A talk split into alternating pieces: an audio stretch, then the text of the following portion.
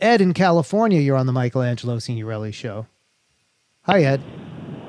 Whoops, sorry about that. Hi, Ed. Sorry about Uh, That's that. okay. You know, I'm um, not trying to give away a position one way or the other. You know, as, as a um, 30 year uh, mental health social worker, and both in county and prison mental health, and uh, retired law enforcement, uh, state parole here in the state of California, I've, you know, tried to be objective about a lot of stuff. But, you know, frankly, when I've had to listen to four years, not that I'm trying to take a position, but four years. Well, you, you of- are taking a position, Ed. You gave it Well, away. okay, okay. You But the- you, you had that- to that- li- you had to listen to four years. That means you, as a Trump supporter, had to listen to four years. Now, go on.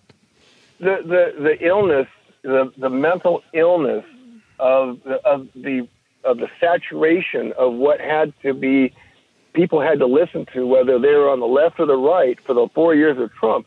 It was an absolute mental illness to listen to the um, uh, the media and and Hollywood and all just completely uh, show and pull their covers off of how they thought and what they said, you know, about President Trump. And so this is happening to Biden. Uh, you know, I, Well, mean, I this never- isn't I- this isn't a comment about President Biden. The way you're talking about, there were comments about uh, Donald Trump and his extremism or his racism or something like that. This is literally "fuck you, Joe Biden."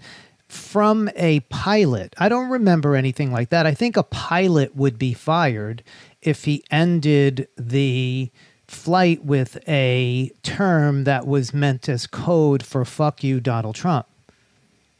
sure it did. Sure it did. Are you blind? It happened. So, so wait, there was a pilot that did that?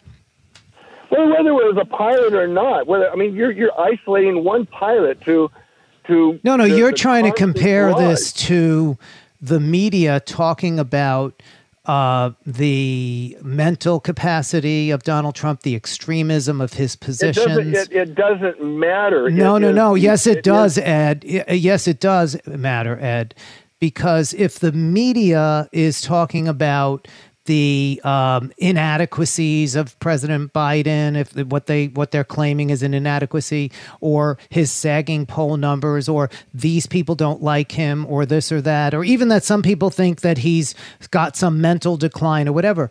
That is one thing. That is comparable to what you're saying. This is comparable to a pilot at the end of a flight saying, fuck you, Pr- Donald Trump. And that did not happen. If it did, the pilot would be fired. People were fired for doing things against Donald Trump.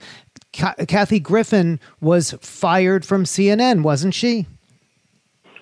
She she blew it. You know, she had, yeah, she, had was leave. fired just as this pilot should be fired. So that's different than criticizing Donald Trump's mental stability, which most mental e- uh, health experts agree he has a problem, or with talking about his racism and his extremism and his base and who they are and how they're racist. Um, this is simply saying, fuck you. And that is not something that happened. And when it did happen, people did lose their jobs. Thanks a lot for your call today.